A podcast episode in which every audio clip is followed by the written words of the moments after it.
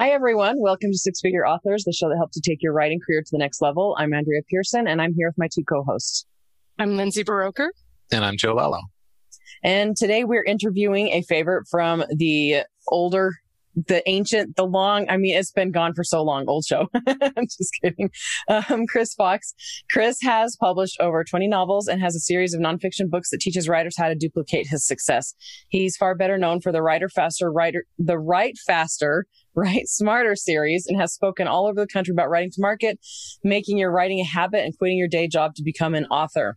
His true love, though, is science fiction and fantasy, which is why he was frequently on the previous show.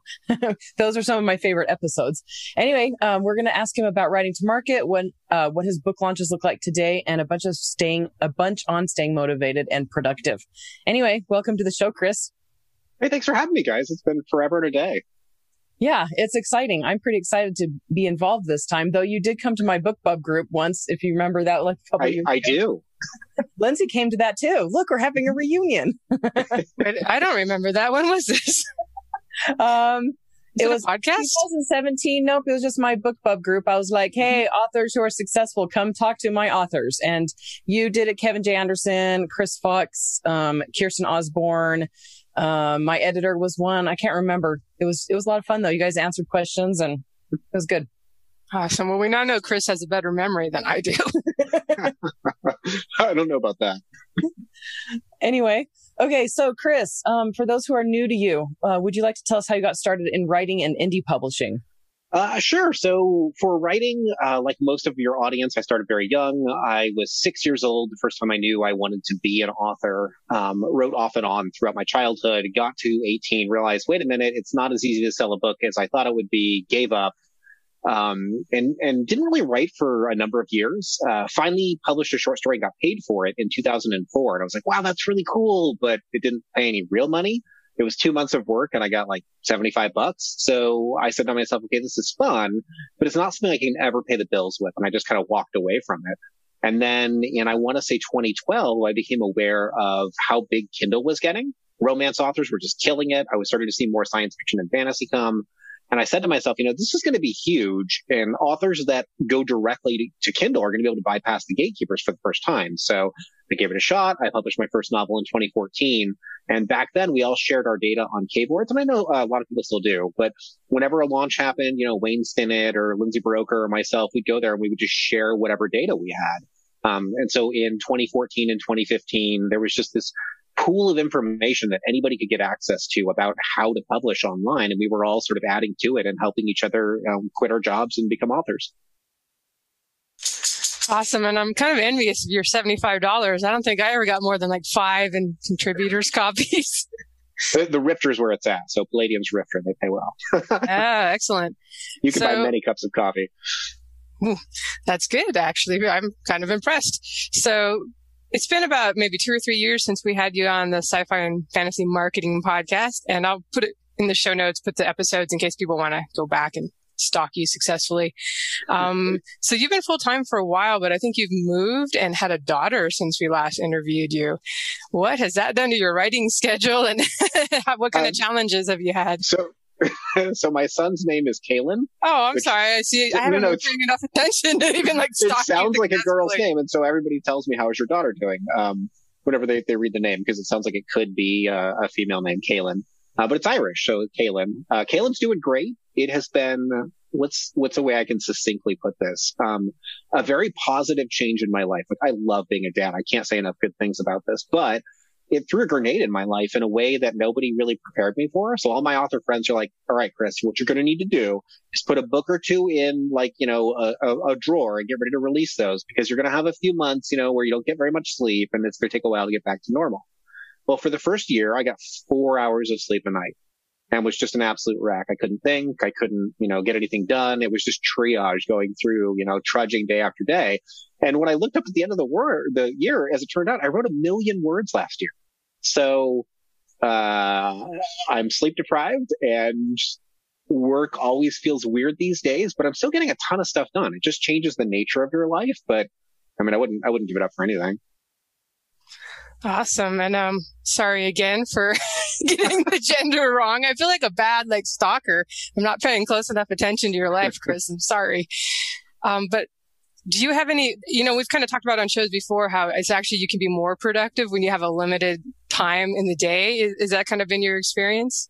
Yes, I got really, really soft. So like I had all day long to think and navel gaze and research and do whatever I wanted. And now I don't. And so now I'm on it. I get up at 5 a.m. Um, I don't go to the gym anymore. I, I bought my own gym equipment and I work out in the garage where I, I have my office.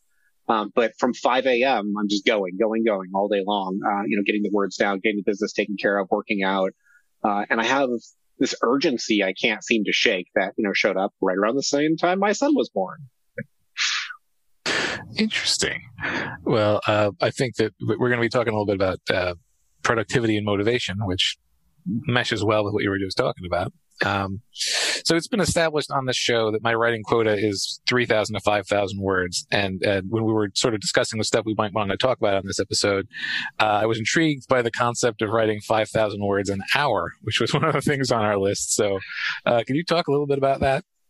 Yes, and I've come full circle here. So for those of you that remember me from 2015 when I did the podcast circuit forever and a day ago, I was talking about back then how I had a day job and I had to run, or excuse me, run, ride the number 54 bus into San Francisco every morning. And that's where I got my writing done. So I had an hour commute and I was bouncing along on the bus, uh, getting my words down. And every day my mission was how many words can I get down? And the goal was 5,000. And that's where the title of the book originally came from because my daily goal was 5,000. I only had that commute really to get, you know, the words written. I needed to make sure that I got it done. Well, after I went full time in 2016, that was no longer a priority for me. I, I didn't need to have it done in an hour. And so I stopped trying to push for 5,000 words an hour and I got a lot less efficient.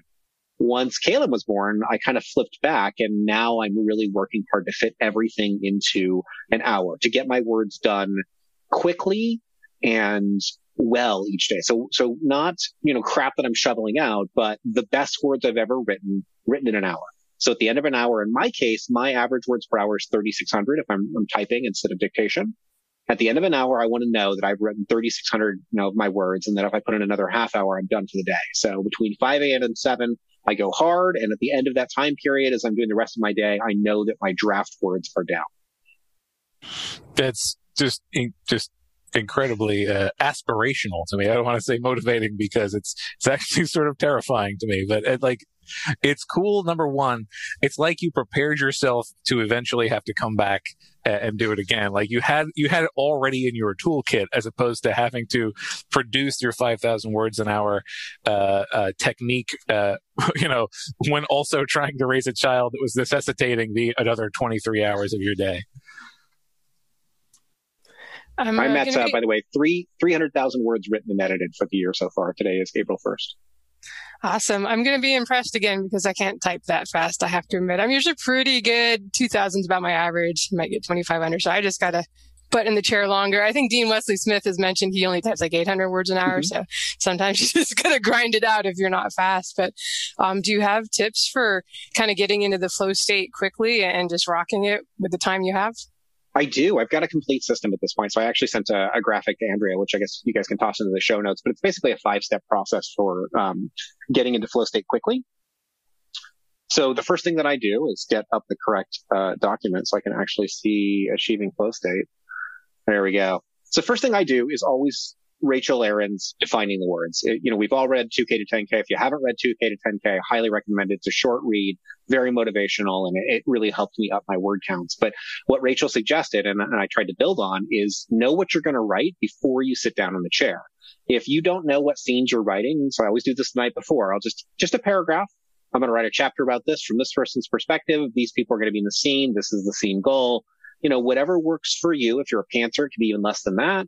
If you're a plotter and you want to write more, that's fine. But before you sit down, ideally the night before, you want to know what the words that you're writing are. So your subconscious is already sort of pre-writing that before you sit down. Um, when you were sitting down, I build a sanctuary and the sanctuary can be anywhere. It can be in a bus. It can be, you know, in a Starbucks. It doesn't matter. A headset and a laptop is really all you need. But ideally, it should be in the same time in the same place every day. And this is just the way that um, our neurology works as humans. We're habit based. So if you wake up at the same time with an alarm, eventually, if you stop setting that alarm, you'll keep waking up at that same time anyway. It's the same with your writing. If you train yourself to, I set down the laptop, I open the screen. I've already got Scrivener up and I just start typing because I knew I was going to write. Then in a 20 minute span, you can get down, you know, 12, 1500 words. You do that two or three times a day, you know, in, in little breaks here or there. And before you know it, you're up to that, you know, 3,500 or 5,000 words that you need. Yes, I definitely follow that rule of like trying to figure things out the night before. Cause I, if I don't, it's a really big difference. I'm sitting there going like, okay, I got to figure out this scene before I start writing it. Much easier when you already know it's in your head and you're just kind of playing like a movie. Um, you mentioned dictation, so I'm curious what your thoughts are on like, do you have to do a lot more editing when you choose to dictate it, or do you, which do you prefer? I prefer typing because of the editing difference. Um, it was a lot more useful for me when my time was more limited. I don't do it as often now, but I am starting to get back into it. I just bought myself a treadmill. Um, so walking on a treadmill, dictation's way better than trying to type on a keyboard, I found. Um, and in that case, it's worth doing. So like I'll put on like an episode of like Black Sails and I'll, I'll start just, you know, reading out loud and, and, you know, at the end of it, I'll clean it up and it's not too bad off. Um, it hasn't really changed in the last five years. You're, you're, speaking your punctuation. Other than that, it's just exactly the same as you'd be typing normally. But I, I, think the learning curve is really hard for most new authors. If you try dictation, I would say 80% of the people I talk to give up after one or two sessions and never use it again. But the people who swear by it, especially people with wrist problems, um, it is faster, like undeniably, even if you have to do some extra editing afterwards. Yeah, dictation is one of those things where I have I've given it more than one or two sessions, but it it uh, turns out I need the amount of time it takes me to type something to think of what I'm going to say next. So I end up not saving too much time with, with dictation. With obviously with practice it would get better, but I, I end up uh, just basically having to pause and think and then talk again. It's it's sort of embarrassing. Um, but all right, so we talk about high creative output and. So I realized that uh, you know we're talking about 5,000 words an hour, but that's really 5,000 words a day when you only have an hour, right? like that's right. Sort of and, and, I mean, it, it's a clickbait title. I, I, freely admit it. You know, my goal was never, oh, I'm going to write five hours a day at 5,000 words an hour. Although I have done that once. My record is 24,000 words in a day at this point my record remains merely 7,000 words in a day. but, uh, so, but still, we're talking 5,000 words, even a 5,000 words in a day is, is like, it's my high quota. Again, I've done more than that. But for some people, that's an incredibly high, uh, you know, bar to try to reach. And they would consider it to be huge creative output to try to achieve that. Uh, how does one stay motivated uh, when maintaining such high output, particularly by necessity? I recommend lowering your goals as soon as possible initially so that you're hitting them. So if you're pushing yourself beyond your limits, you give up really easily. It, it's super hard to sustain the words that you need to hit on a daily basis. So if you could just barely hit 5k, I would set a goal for myself of 3,500 because I know I'm going to hit that every single day. And you know what? If I only hit 4,500 uh, words that day, the question to myself is, should I think about that as a win? I got an extra thousand words, or should I think about it as a loss where my goal was 5,000 and I only hit 4,800? Um, so setting realistic goals, I think it's where it's at. We've got to get our brains used to being excited about writing and then, you know, um, excited about succeeding. So setting those realistic and easy goals is where I go. And if I fall out of the habit, if I haven't written in a while, if, you know, things are going south in my life, I shorten the duration of my sprints and I write shorter. And I find that that's easier to sustain. So if I can't do 20 minutes, maybe I can do five and get, you know, 300 words down. Now, just some, motivation is not just a problem to like maintain high output. Sometimes motivation is an issue just to get any output. Like 2020 and 2021 have been trying for a number of very specific reasons. And I'm sure a lot of us are having that sap their motivation enthusiasm, even when writing what used to be the escape. Like, do you have any sort of recommendation for just in general when you fall off the wagon because of, you know, reasonable things in your world, trying to re- remotivate yourself? I do. Um, I'm uniquely suited to answer this. I think uh, anybody who's followed my channel for a while knows that I have depression, and you know when the depression is bad, I, I tend to disappear for a while. Um, and when that happens, and you're not writing, then you just start feeling guilty, and you get into your whole vicious cycle of oh, I can't get the words down, and now I'm stressed about life. Um, the first thing I try to do is give my, myself permission and say, okay, I'm at a point where I need to reboot. I'm burned out. I've got to get to a point where I'm excited about writing again. So identifying where you're at is the first step. Um, then I start looking for my support network. Do you have people in your, your life that support you? If you do, go to them and say, Hey, listen, I'm kind of struggling right now. I'm going to take a little bit of a, a back seat on writing just for a bit and get my foot under me. And then I start thinking about what it is I'm working on. What book am I writing? What series am I working on? Am I enjoying that? Is it fun? Am I trapped in what I'm writing? And, and that's why I can't get the words down. Do I just have no interest in this series anymore? It's an albatross around my neck. Um, and if that's the case, maybe you need to write something new. And oftentimes I will switch gears. And in general, I don't recommend doing that. You know, finish a series first before moving on to another one. But if you're at a point where you can't write because you just have zero interest in what you're working on and you're only doing it because it's what you're, you're supposed to do, um, take a big step back and, and see if you can find some passion. Because if we don't have passion, we're not going to write. And no amount of motivation and no amount of telling yourself, Hey, listen, I should do this is going to get you in the chair. What's going to get you in the chair is remember the first time you thought you could be a professional author and the first time you had the idea, maybe I can write a story and other people are going to read this and love it. And then you did it. Well, get back to that get back to the excitement. And, and I think the rest follows from there. That's de- definitely excellent advice. And, and, um, it's, you talk about like sometimes you got to take a moment and, and write something else. That's the way my, my Patreon got started was because I tended to palate cleanse with short stories. And so like, you know, maybe don't write a full novel uh, as your other thing. You could conceivably just, you know, take an 8,000 word break and then you got this nice little short thing or even just a fragment. So yeah, that's, that, that's advice I also would have given. Um, so something that goes hand in hand when we talk about motivation is uh, burnout. Like let's say, for example, that you have succeeded in you know raising, ratcheting up your uh, your uh, quota, and you've been hitting it pretty consistently, uh, and so you've been planning your year uh, around that capacity, and then suddenly you find that you have completely used yourself up that's a gigantic problem you could have. You start missing, you know, deadlines and stuff like that. So like, how does one avoid burnout? Like, can you plan to avoid burnout? Yes, very much so. So um, I use a lot of gardening analogies. If you think of your creative subconscious like a field, then you can't strip plant it every year and constantly be pulling ideas out of it and making stuff and producing without putting stuff back into it. It needs to be a fun endeavor. So what I'll typically do is if I'm starting to feel burnt out, I will consume more entertainment than I will produce. Um, I'll try to find a great new show that I haven't seen. I'll start asking friends, you know, what have you seen recently you really love? I'll go back and visit an old favorite.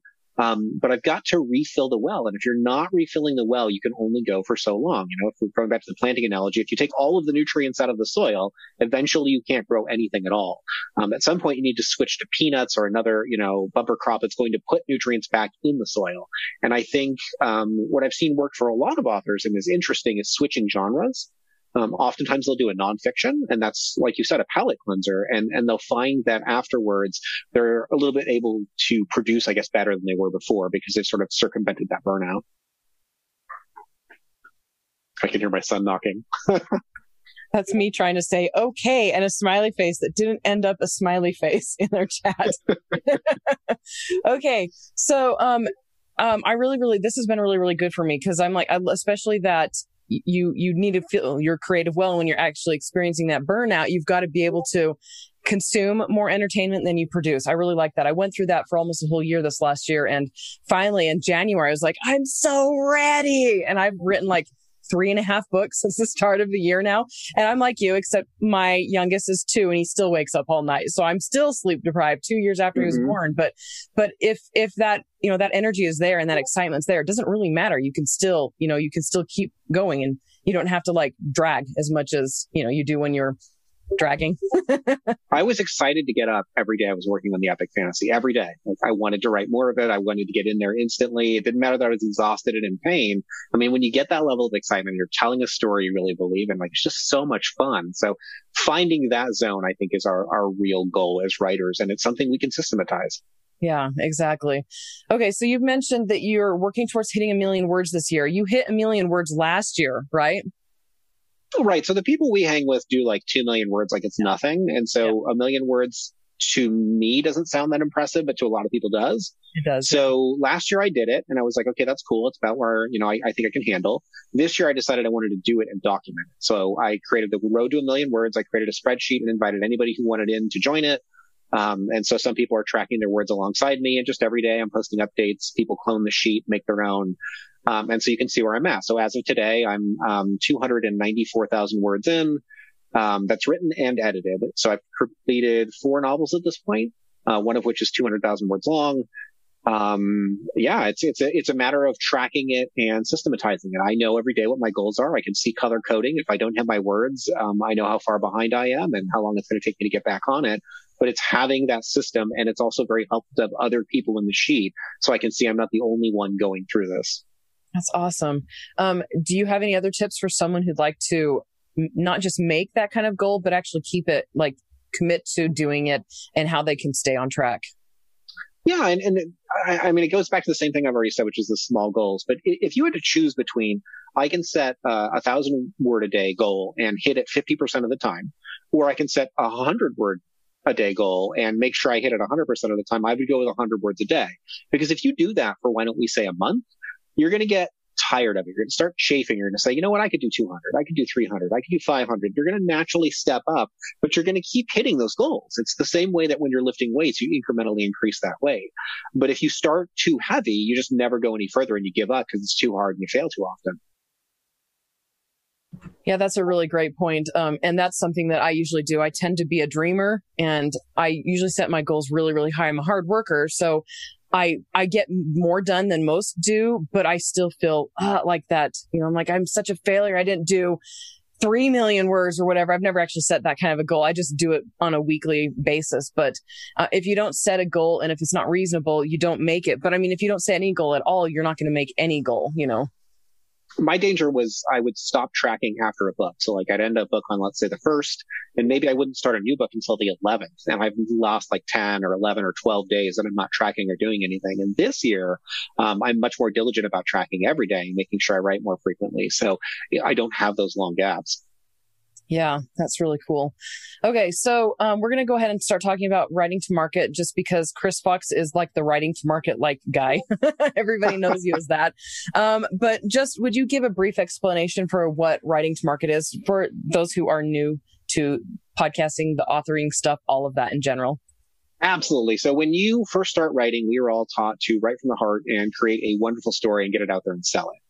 Writing to market means before you sit down and write your book, you have looked at the market and you understand that there is some market for what it is you're trying to write. If you want to write military science fiction, you've looked and said, okay, people do read books about spaceships and there are some books for sale and I know that it's out there. Um, the Venn diagram, if you will, of this is the stuff that's selling needs to overlap with this is what I love. So right in the middle there, this thing that you love, maybe that's military science fiction, maybe that's epic fantasy in, in my case, whatever it is you want to write needs to be something you enjoy that can also sell. So if you have to choose between I can write sloth poetry or I can write you know, um, steamy erotic romance, you're going to choose a steamy erotic romance because that's what's going to sell. The, the goal though is that you need to love what you're doing. Um, lots and lots of people will pick something that they think is profitable and write it even though they hate it.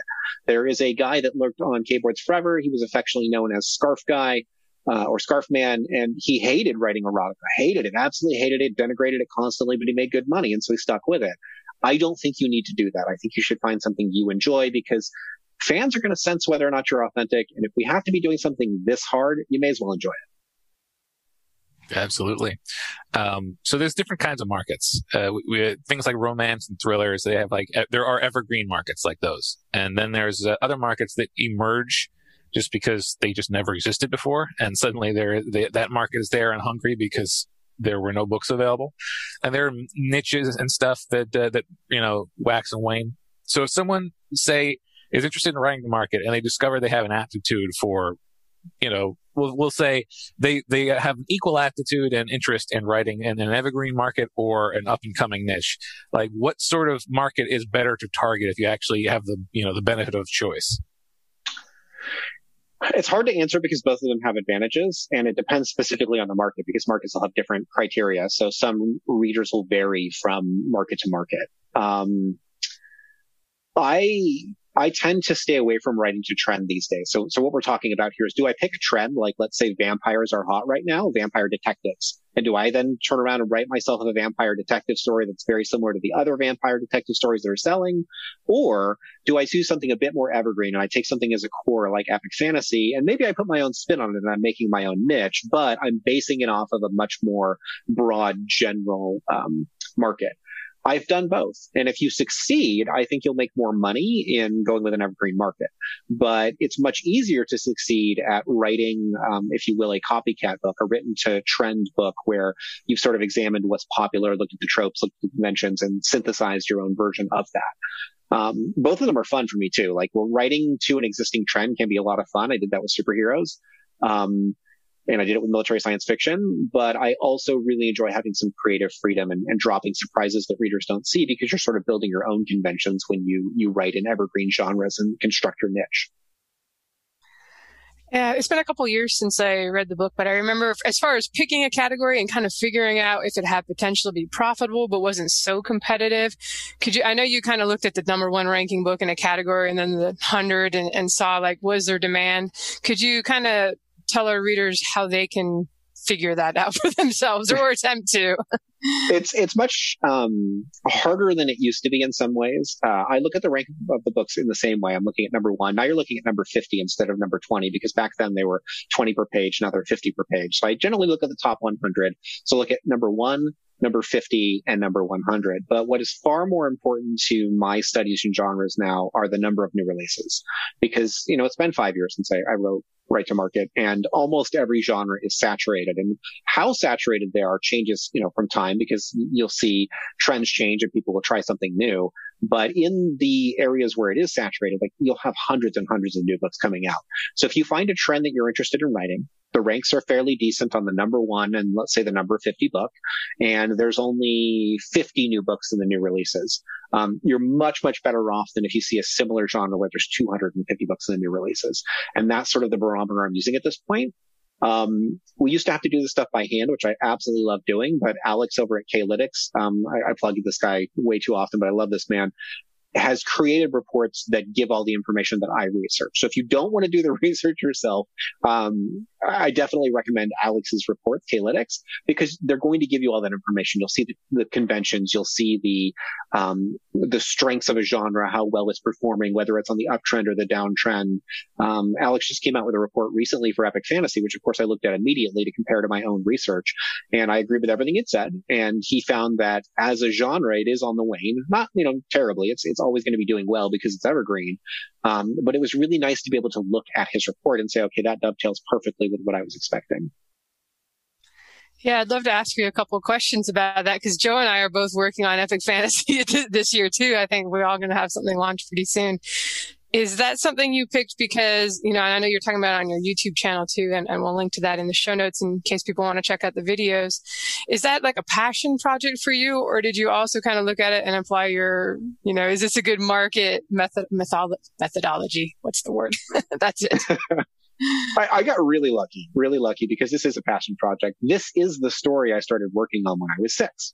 And so when I was in high school and I ran Dungeons and Dragons, all of my campaigns took place in the story world and we built NPCs and nations. And so I've got like three decades of material. We're talking like seven or eight hundred thousand words of background material. And we have a published role playing game called the Magitech Chronicles, which takes place in the same universe. So I have an existing role playing game. I understand how all my rules work, um, you know, how the magic works. And so this is the ground for where I start writing the epic fantasy novel. I cranked it out. I had more fun than I've ever had writing in that 200 page or 200,000 page book. 200,000 page, 200,000 word book. Uh, and so then when I started looking at the market again to say, okay, I'm going to start approaching how do I want to sell this? I already knew I was going to be targeting military fantasy. And I already knew that epic fantasy was one of the ways that I wanted to go, but I didn't realize that progression fantasy had become a thing. So if you're not familiar, Andrew Rowe released a series not too long ago, a few years back, which I absolutely love. His fantasy's great stuff. Um, and the basic premise is any main character who is growing stronger in a very linear way. They're getting more powerful magic swords. They're using, you know, specific techniques that they're learning or new spells. But you're seeing a main character start off pretty weak and get stronger and stronger and stronger and you're sort of watching their, their growth. So in a way, you could argue that the Wheel of Time is progression fantasy. Um, and as it turns out, Shattered Gods, my series fits nicely into that. And that is a huge genre right now with tons of people reading it. And what they want is crunch. They want to see numbers. These people are lit RPG fans. So this is a passion project, but as it turned out, there was a massive market for it. Um, because my time is more limited, uh, a lot of people know that I, I do most of my own audiobooks. Uh, I knew this would be hot. I went to a publisher. They were very, very interested. I sold the rights immediately because uh, they saw the same thing I did. This is going to be a long progression fantasy and it's a passion project and you've got tons of maps and, you know, stuff to go with it. Um, I don't know. Fingers crossed. I, I think that this will be a great intersection for me. Cool. I've got that too. I don't have I have a map, but um, are you actually doing it kind of like a lit RPG with stats and things, or just the kind of character that the orphan boy, farm boy type that becomes the powerful wizard type by the end of the series? Um, so both. So I, the stats exist on the website. So they're not in the book. You're not getting to an end of a chapter and saying, okay, they gained, you know, X number of hit points, but, um, his character sheet changes as you're going through the books and I track that. And so you can go to the website and say, okay, at the end of this part of the book, he's gotten this power and ability and he's gotten this XP. Um, he purchased this and that's true for all of the characters in the book. And there's a lot of them. Awesome. Well, you should get the, the RPG people too, then. That'll be cool. And uh, military fantasy is one of those categories I'm always looking at. Like, this one is not very competitive yet because it's pretty new mm-hmm. on Amazon at least. Yeah, it's Brandon Sanderson and us, basically. yeah, I always have like soldiers in mind, so I'm like, should I put it in there? But they're not really like it's not like Black Company or something like that. I figure if you've got battles, it fits enough, and and nobody's called me on it, so. All right, so could you t- you talked about Alex Newton and how the Epic Fantasy report out? Can you talk about any other research that you might have done or be doing now before you get ready to launch? Um, sure. So I, I will use Google Trends as a starting point always. Um, I, and I want to see over time what epic fantasy terms are doing. So I'll look for dragons, I'll look for thrones, I'll look for gods, I'll look for each of these things and see, okay, how are they doing over the last five years? What looks like it's on the upswing? Excuse me, what looks like it's on a downswing? And what I'm doing is looking for symbols because these are the symbols I'm going to use in advertising once I launch the book. So if Thrones are on the upswing and they don't seem to be super saturated to me because Game of Thrones is over and so it's not it's not like a popular trope anymore, maybe I'll lean into that with the advertising. And so when I'm testing images, I'll test a lot more of that particular symbol. Um, so that's kind of the phase that I'm at right now, trying to build that long list.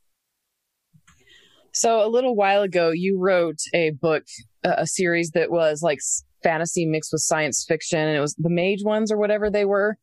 Um, do you remember those? Do you remember Magic. your books you wrote? I, I, do vaguely, and, and, and sadly that's true. It is vague. I can only remember parts of some of them. that's the Magitech Chronicles. That's the one that we have the role playing game for. Yeah. So uh, I remember when that came out, you were like, "I'm going to try something brand new," and and this is going against what you know what I've always said. You know, I'm like write to market and hit the market the way you want it, and all of that. Um, if you were to do something similar to that again, I mean, how would you approach that sort of a project, like mixing two big genres. How would you approach that when it comes to writing to market?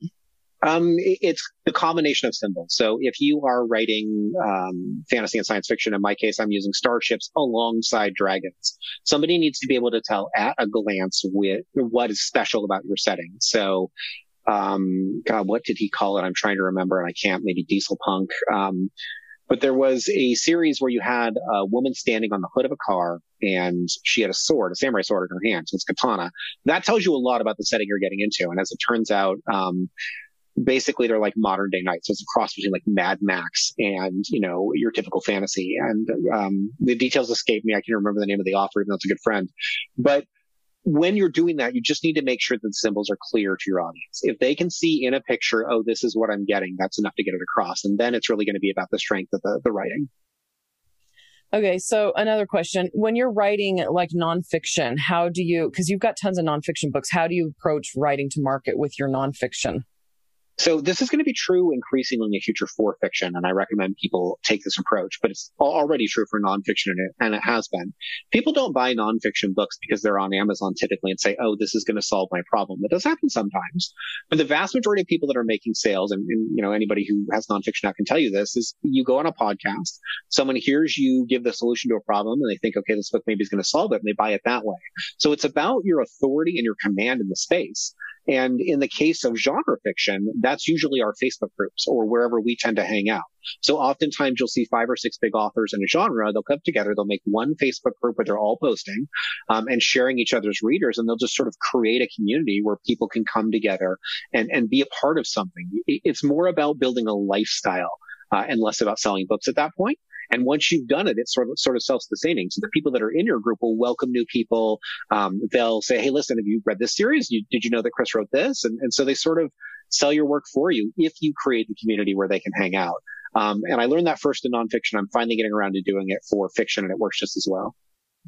Awesome um, is okay. So if you were to write a book uh, that in in a genre that is a commercial genre, it's something that you really really want to sell well. Is there ever a situation where you wouldn't seriously focus on like writing to market? I mean, and, and if so, what would you do in- instead?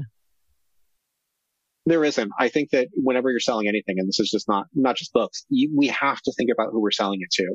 If you could take away one piece of advice from every podcast you've ever seen about writing, it's think like your reader. Think like your reader. Be your reader. Think about why they read the books they read. What are they getting out of it? Why are they excited to get up in the morning and get on their commute and read your book, listen to your audiobook? And if you stay in touch with those readers and you learn the wonder that they feel when they're reading your material and you kind of keep that close, that's going to bleed into all of your writing and it's going to help you build a wonderful community and it's just going to snowball from there. Definitely. And um, one more write to market question. I, I, think at one point you were actually talking about writing, doing a write to market two book and maybe scrapped it. Um, is there anything updating five years later that writers should know now that's changed? You, you mentioned already that you're kind of checking the new releases more than like, I don't know what you were looking at before, just sales ranking and kind of competitive competitiveness of the genre. Is there anything we need to know for 2021?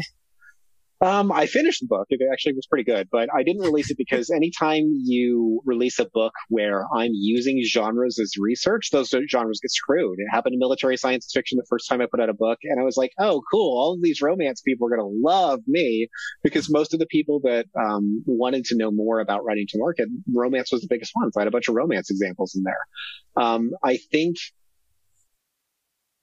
the, the best advice that I can give, it's sad because this should be said a lot more often, is we're not reading enough in our genres. So like, if you really want to be successful and you really want to look at what you're not doing right now that you probably could be, how many books are you reading a week? Not a month, you know, not a year. How many books are you reading a week in your genre? And are you reading anything outside of your genre that might be useful for it? Documentaries, biographies, um, we constantly need to be growing as authors uh, for our stuff to improve. Uh, and when we do that, when a new market comes along, when you see a perfect intersection, you're like, man, I can write this hilarious series. In my case, the Dark Lord Bert. You'll be uniquely positioned to get it out there quickly, to write it well, and to find a good market. And I see a lot of authors like um, Rick Partlow leaps to mind. I've watched Rick toil in the trenches for years and years and years and years and years. And then, you know, abruptly, I want to say in 2018 or 2019, he broke out and he started making a ton of money and doing really well. But that came about as a result of him doing all the right things for a long time, learning the basics, mastering his writing, and being being in the right place at the right time when he saw a genre he, he could capitalize on. Good advice. And I can see what you would be going through because I remember, I think I've told you this before. I was working on my first space opera series when um, Write to Market came out. I was like, no! I was like, this is too close to, I was going to do military sci-fi for my second category. I was like, this is going to get so many people publishing books in this. and it did. But I got lucky because shortly thereafter, Lit RPG came along, and I just quietly, you know, stopped saying stuff, and then they all drifted over to Lit RPG. Very cool. Well, um, you, I think, were doing an, an anonymous pen name at one point. If you're open to talking about that, how did it go, and did you learn anything from it? That was a lot of fun. So hypothetically, if there was a, a pen name that I did that I am under contract not to speak about with anybody, um, it was a lot of fun. It was a lot of fun to release something under a pen name that no one knows in a genre with a very specific target where I understood this is going to be an evergreen genre. It will sell 10 to 20 copies of a book that people will, will pay $10 for every single day until the end of time.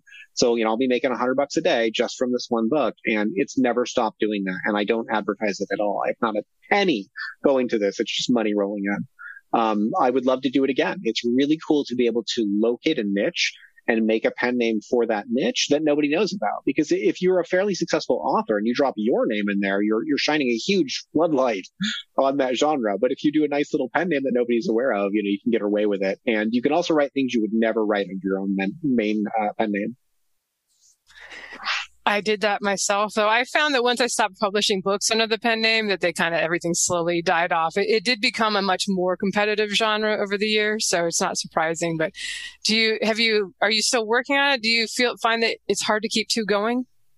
Well, I I haven't done anything uh, with it really since we published it. So we finished it, we published it, we let it go, and I would just watch it and collect the money. So it's no additional work for me, and I'll never have to do anything further with it. Um, it just happened to be a niche that the two of us identified. We both work in the tech world and we saw an area that wasn't being adequately explained. So, I mean, maybe this is getting a little closer to the topic than I should, but it's a how-to book. Um, and that will always be a how-to book for a topic that will always need an answer. And, and I feel like we wrote the best one. So in 10 years, I expect it'll be selling the same number of copies a day. How, how to raise children. how to sell, how to sell 10 copies a day. okay. So, um, all right, we're going to go ahead and talk about other marketing related questions. Um, Okay, uh, my question for you, first question for you, I do have a couple here, is as your backlist continues to grow, how are you handling promoting your backlist and making sure readers are still discovering books you've written previously? Uh, I have an entire system. Um, so uh, every three months or so, a different part of my backlist is coming into focus. Um, at different times, I, I follow what I call the life cycle of a book. So during one part of the life cycle, uh, when it's a new release and I'm putting out new releases in a brand new series, I'm only discounting under very specific circumstances. Later on in the life cycle, I am releasing a box set because I know I can kill it with that, but it's probably going to kill sales of the main series. So I'm waiting until that point in life cycle that makes sense. So I sort of always have this cycle going. And there's a video on my channel if you guys are curious about it. Um, it's like 25 minutes long where I walk through what I think each of the phases are. But basically over a three year time period, most genres reset in terms of readership. So the people that already love that genre have moved on and found something else. And the ones that love it still are probably ready to give your book a try again because it's been a few years. So I try to follow that three year cycle with my advertising and a lot of times I'll let parts of my, my backlist lie fallow where I'm not advertising, let's say the Void Wraith series for a few months. Um, but I'm focusing on the Magitech Chronicles. I'm always, you know, doing something for my backlist. So every three weeks to a month, there should be something going out to my list saying, Hey, listen, this is on sale or, you know, this collection's been released or I have a new release in this area. Um, it gets easier and easier. I find the more books I have out. I have uh, 34 novels out and eight nonfiction, so 42 books and a bunch of bundles, and, and now it sort of runs itself. But getting there was really, really hard. When you only have three books out, it's hard to figure out what do I advertise and when do I do it. So, uh, have you found that when you advertise one series, it leads to sales of your other series? And if so, what are some things that authors can do that can encourage that sort of uh, behavior? um, MR Forbes, I'm not going to give his full name, uh, gave me a trick, which I absolutely love. And that's that I put all of my bundles in one series. So it's called Chris Fox bundles. And if you buy any of my bundles, you can see all the rest of them know it exists. So that dramatically increased sales. And what I found, I just released another bundle, uh, last week. Um, is that the sales of all of their bundles go up because you're getting eyeballs on a page where they're linked together. It also strengthens the also bots between them. So now anytime I send out any one of my bundles, um, I, I can be fairly certain I'm going to see a raise in sales on all of them. That's a really great idea. I, my 10 book series, I've got three box sets that I've made into their own series. But since my series, my fantasy books all interrelate anyway, it would probably be a good idea just for me to take all of those box sets, put it in the order I recommend people read in, and then just have them all linked together. I think that because I mean, having that box set series has really increased downloads on that series, and mm-hmm. that's been a really, really good thing for me. Um, what was that YouTube video you were talking about just a bit ago? The three year cycle. Do you remember what that one's called? Just so people can search for it. Uh, marketing is farming, not hunting. nice. I wouldn't have remembered that. I'm writing it down. Marketing is farming, not hunting. Yeah, okay. I think that's the name of it. Awesome. I um, want to say last summer or so. Okay, that's good. Um, how does your approach to launching a book differ today for your fiction fiction books um, compared to how it did back in the day, you know, five years ago? I make a radically different choice when I, I launch a book now. So if I'm filling in a gap in a series, I do almost no work on the launch. I tell my lists, um, I might do a couple of swaps. I call it a day. My launches are a lot smaller. They're less profitable when I do those, but they cost me almost nothing in terms of ad spend. And this is because the competition for ad spend on both Amazon and Facebook is insane now. So unless I have a big series like my upcoming fantasy series Shattered Gods, I don't bother putting that much money into it. Um, when I am going to do a series like that, then I have to build a much longer ramp than I used to. So it used to be, okay, three weeks from now, I can, can put together this launch and it'll do just fine. Now I need to do it six months in advance. I need to contact every fantasy author on the planet and say, Hey, listen, will you promote for me? Um, you know, I'll have a, a pre-order running well in advance on the, the paperback. So I feel like we just have to do a lot more than we once did to get more eyes on it. Um, and the takeaway for me is readers are far more valuable than I ever would have thought five years ago.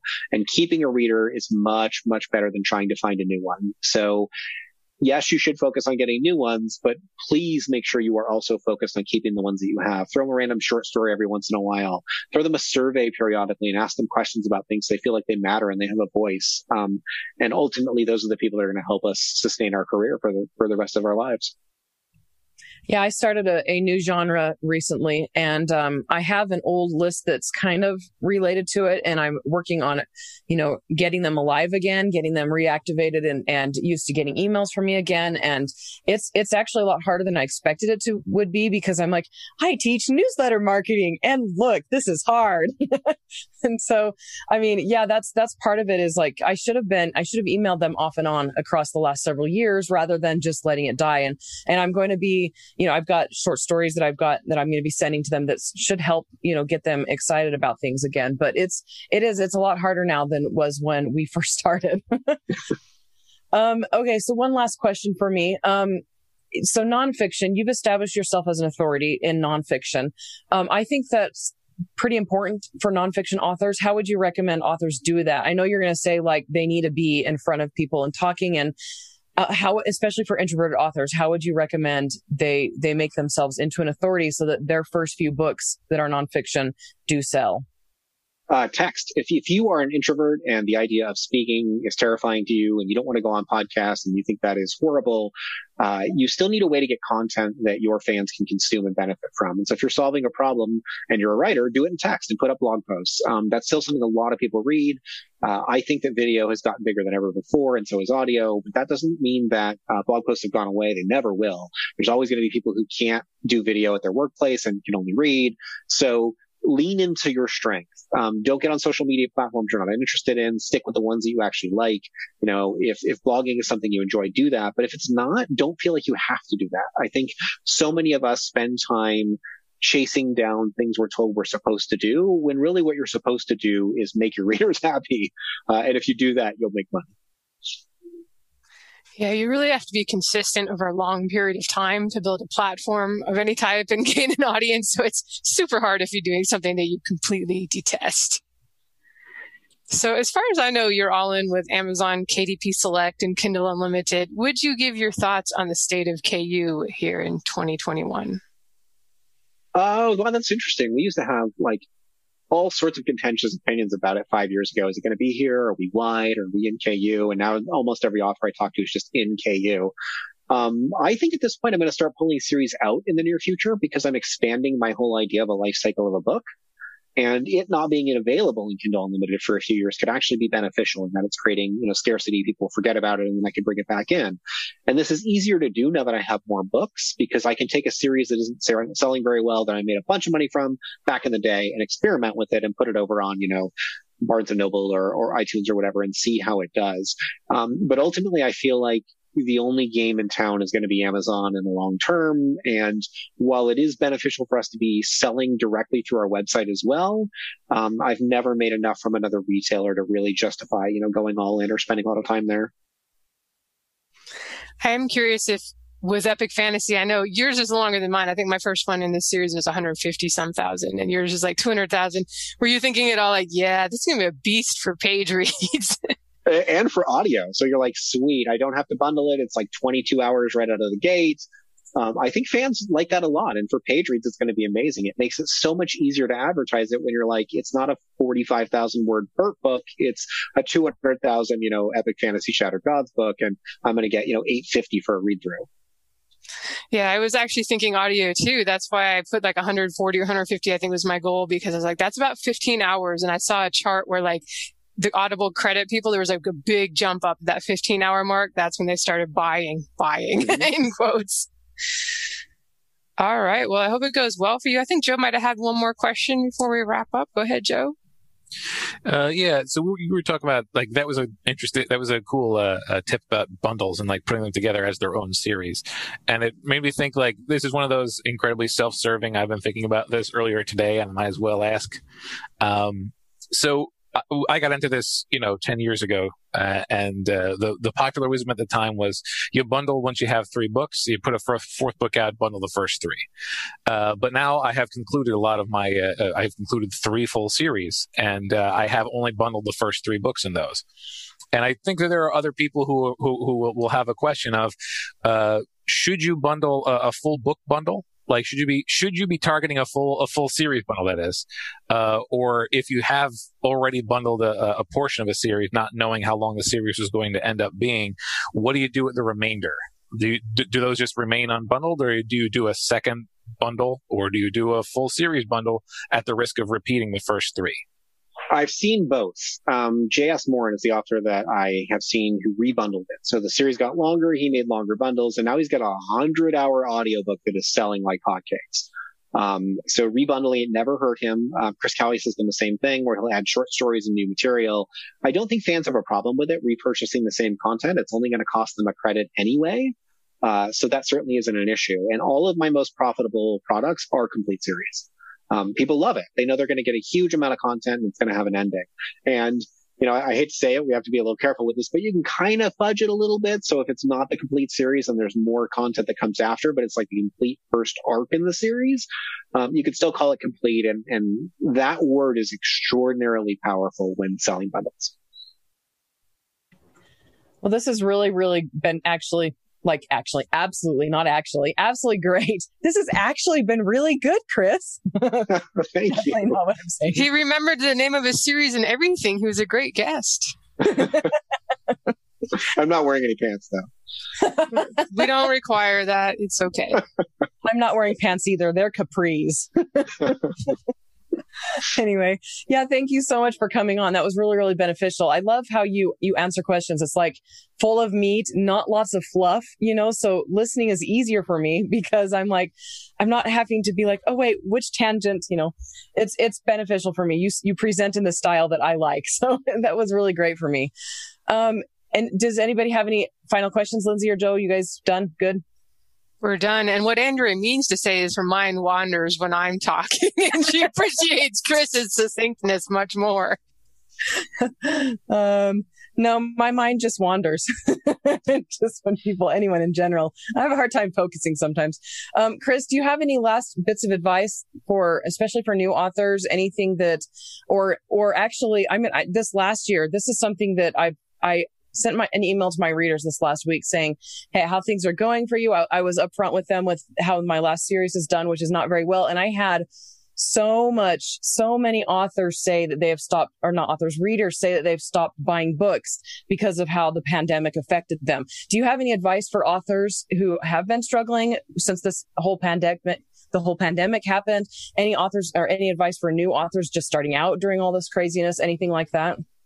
Yeah, and I think we all are. Like all of us are, are or the vast majority of us anyway, are introverts. It, it, goes with being an author, and so it's really impacted us a lot, um, being isolated and having a hard time. I recommend forming a community if you're not part of one. Find a group of people who are in this with you, um, and lift them up. So my goal going in is always, who can I help? Who can I help? Go into my community and, and try to listen to people and ask what's going on with them. Um, if you haven't talked to your readers in a while, send out a survey and say, hey, listen, I know things are time right or hard right now in during the pandemic. How are you getting on? You know, what did you read recently? What was the best thing that happened to you in the last week? Uh, and then maybe share the results of those stories with your reader base to kind of lift them all up. So we, uh, if we try to be upbeat, um, you know, you, you can't smile and, and not, you know, feel a little bit better yourself. So if, if we're the people that are trying to uplift others, we're actually uplifting ourselves. So make the world a better place around you. Try and help out, try and uplift. And, and, you know, sometimes that'll help you keep moving too. Awesome. Really great. Um, yeah. Thank you so much for joining us. Very, very great information. For those who are listening, where can they find you? Your nonfiction, your fiction books, um, your YouTube channel, all of that. Um, ChrisFoxWrites.com is kind of the hub for all of it. The YouTube channel is YouTube slash Chris Fox Writes. Um, I do have a course coming out, 5,000 words per hour. Um, it's going to be 30 days of motivation and tactics to getting your word count up. So I'll have more details that, about that in the near future. Most of you, I think, um, that are watching this might already be signed up to my list. Um, so you'll hear about it if you're there. If not, you can find more details, details on my website. Yeah, and send us a link to that when that goes live. We can, you know, share that with our listeners, put it in the Facebook group, all of that, or you can put it in there, whatever. Mm-hmm. you can do that yourself if you want. Um, but yeah, thank you so much for that. And um, thank you everybody for listening and to Joshua Pearson for producing the show. You can find the show notes or leave a comment or question at sixfigureauthors.com with the number six. And if you haven't yet and you would still like to, please consider leaving us a review. And we will talk to you all later. Bye. Bye, everyone. So long, everybody.